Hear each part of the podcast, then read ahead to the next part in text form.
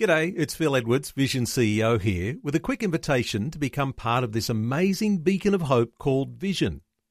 Together we can put our love into action to help people of all kinds build or rebuild their lives on the truth of God. Please consider the part you can play during our upcoming Visionathon appeal, remembering that it's your support that makes Vision possible, including this podcast.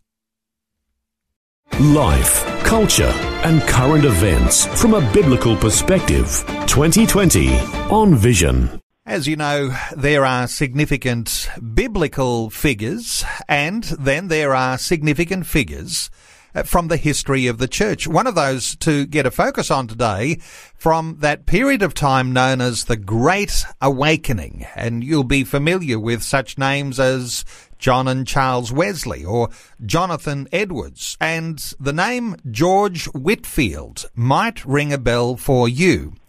Well, Bill Muehlenberg from Culture Watch has been mining some treasures in a biography of George Whitefield this past week. Uh, Bill's back with us today to reflect on some insights. Hello, Bill. Welcome to 2020. Great to be back.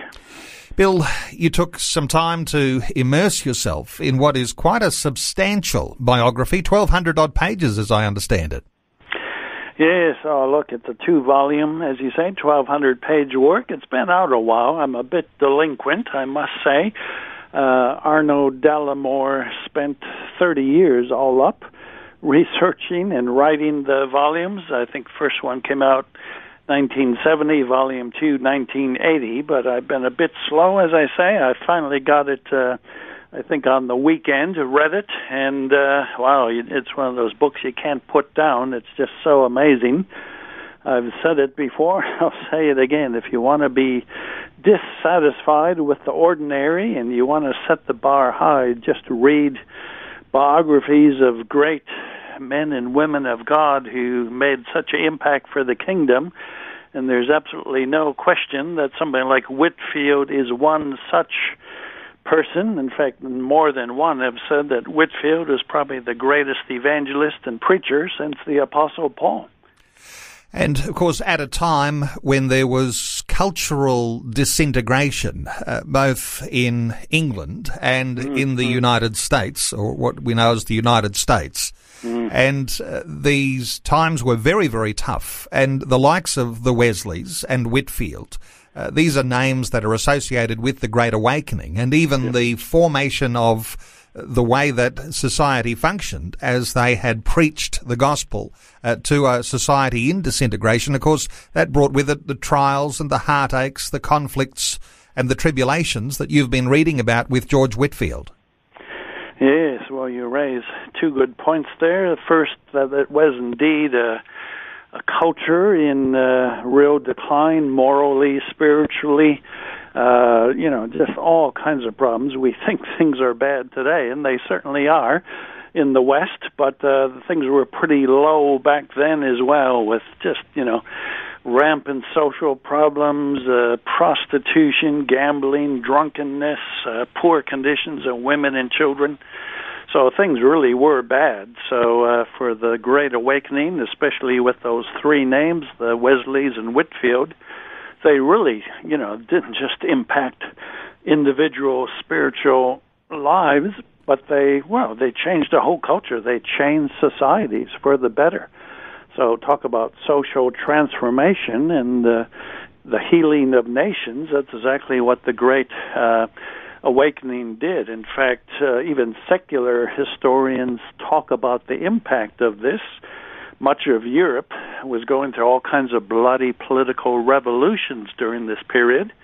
And many have said it's exactly because of the Great Awakening that England itself was spared such a bloody revolution. So that's quite an impact. But as you say, uh, by doing this, standing up for God in a powerful way, there was plenty of opposition, heaps of it.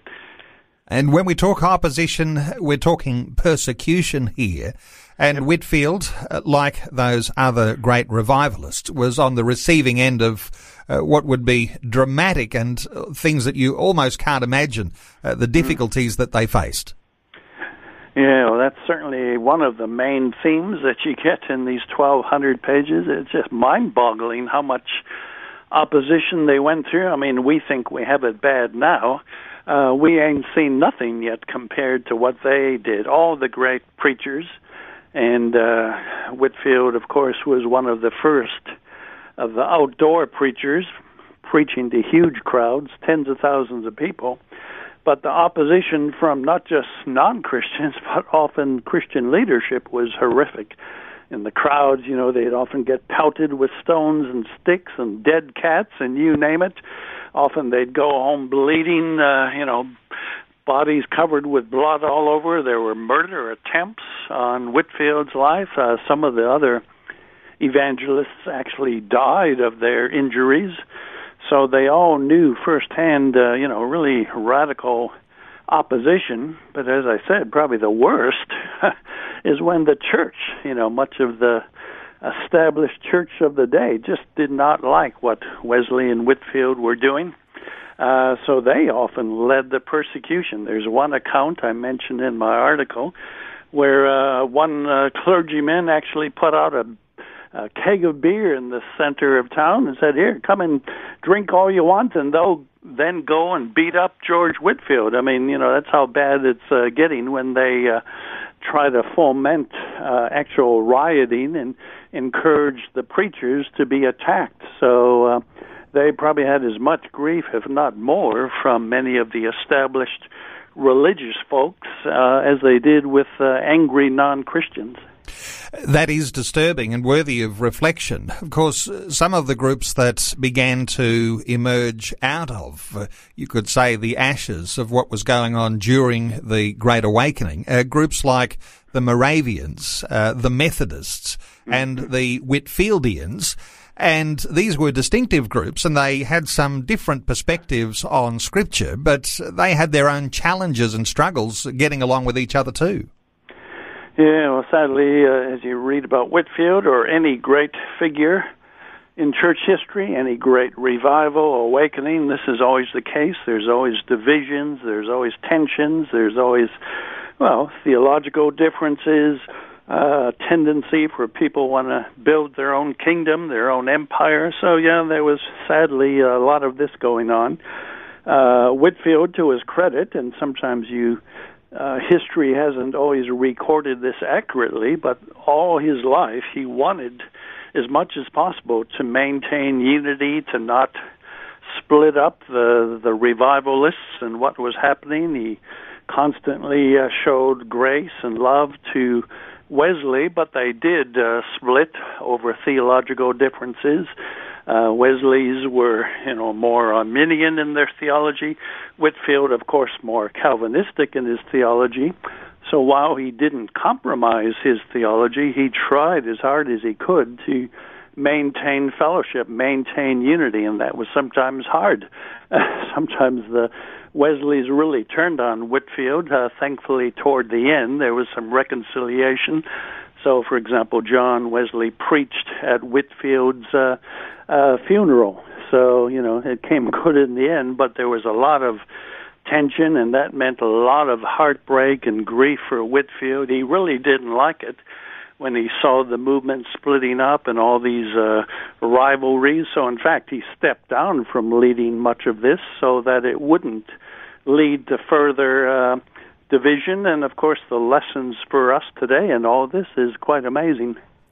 Bill, the sort of lessons that you can pick up from reading a biography, I note that you have written about some of the challenges that you've faced as these things have come to light and you're reading about Whitefield's life and questions about where do I stand firm theologically and when should I give a bit of ground or, or, when should I publicly rebuke error and when should I hold my tongue? These sorts of questions come about. Not always uh, simple to find biblical answers on all of these sorts of questions, but you can see these things practically outworked in the life of great Christian leaders when you pick up their biographies. Yeah, absolutely. And, and again, these are questions all of us have today. I certainly do. Uh, you know, there's certain theological truths I must proclaim. You know, uh, when there's a real attack on biblical truth, we have to publicly stand for that. But the question is, you know, when do we, when should we keep quiet? When should we speak out? Are there times when we publicly rebuke a brother for going down the wrong road theologically? Uh, you know, those are all valid questions. Christian unity is hugely important. But guess what? Christian truth is hugely important. So we don't want to minimize either. we want to strive for both, both unity, but with truth. And that was Whitefield's passion. Like I say, often he was attacked and lied about, and you know all kinds of horrible things said about him. Often he wouldn't even reply. He'd just say, "All right, God, I trust you. You were mistreated. I'll be mistreated. That's the way it goes." But sometimes when he felt that real theological truth was at stake, well, then he would uh, maybe write a booklet in reply or whatever. So we need discernment, we need wisdom. Uh, we should aim as much as possible for unity and fellowship and reconciliation. Uh, but sometimes there may be cases where we have to let a brother go if he's, uh, you know, going too far down the path of uh, false doctrine. So again, simply reading about Whitefield, how he tried to deal with all that for year in and year out, his whole ministry of about 34 years. It's really uh, very inspiring and very encouraging, and uh, it's taught me quite a lot, and I think it can teach anyone if we're concerned about these issues. And some lessons for the way we might appreciate churches and denominations relating together. This word ecumenism. And uh, you've seen him as something of a champion of that, given the divisions that could have developed because of different theological positions. But he worked hard to uh, ensure that there was a proper sort of ecumenism and enabling Christian leaders to work together. Yep. Uh, absolutely. He, like I say, he always strived for Christian unity where possible. He knew it wasn't always possible. And in fact, all of his life, he claimed to be an upstanding member of the Church of England. So much like Luther never originally intended to split from Rome, uh, the Wesleys in Whitefield never intended to form a new denomination. Of course, Methodism did arise eventually, but uh, you know, uh, all of his life, Whitefield said, "I'm trying to be true to the principles of the Church of England and the 39 Articles." So, in that sense, he was happy to work with others. He would work with Baptists or Independents or Presbyterians. He didn't mind doing that. If they were loving God, serving Him, and witnessing, and you know had a love for souls, uh, Whitefield was always happy to work together with them. Of course, that got plenty of criticism. Uh, the Anglican clergy didn't like it when he was doing it. When he was too friendly to the Wesleys, the Calvinists didn't like it. When he was too critical of the Wesleys, the the Arminians didn't like it. So it's one of those things. No matter what you do, you get uh, complaints from all around, and we find that still today. You try to do what's right, and you get criticized on every side. So once again, a lot of great lessons in the life of, life of uh, Whitefield.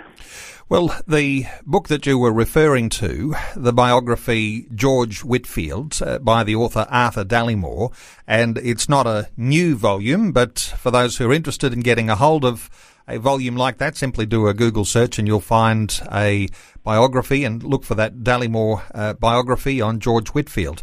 I'll point people, Bill, to your article, Lessons from the Life of Whitefield. Simply Google Culture Watch or go to billmuehlenberg.com. Bill, great getting a catch up and thanks so much for sharing your thoughts with us today on 2020. Always a pleasure.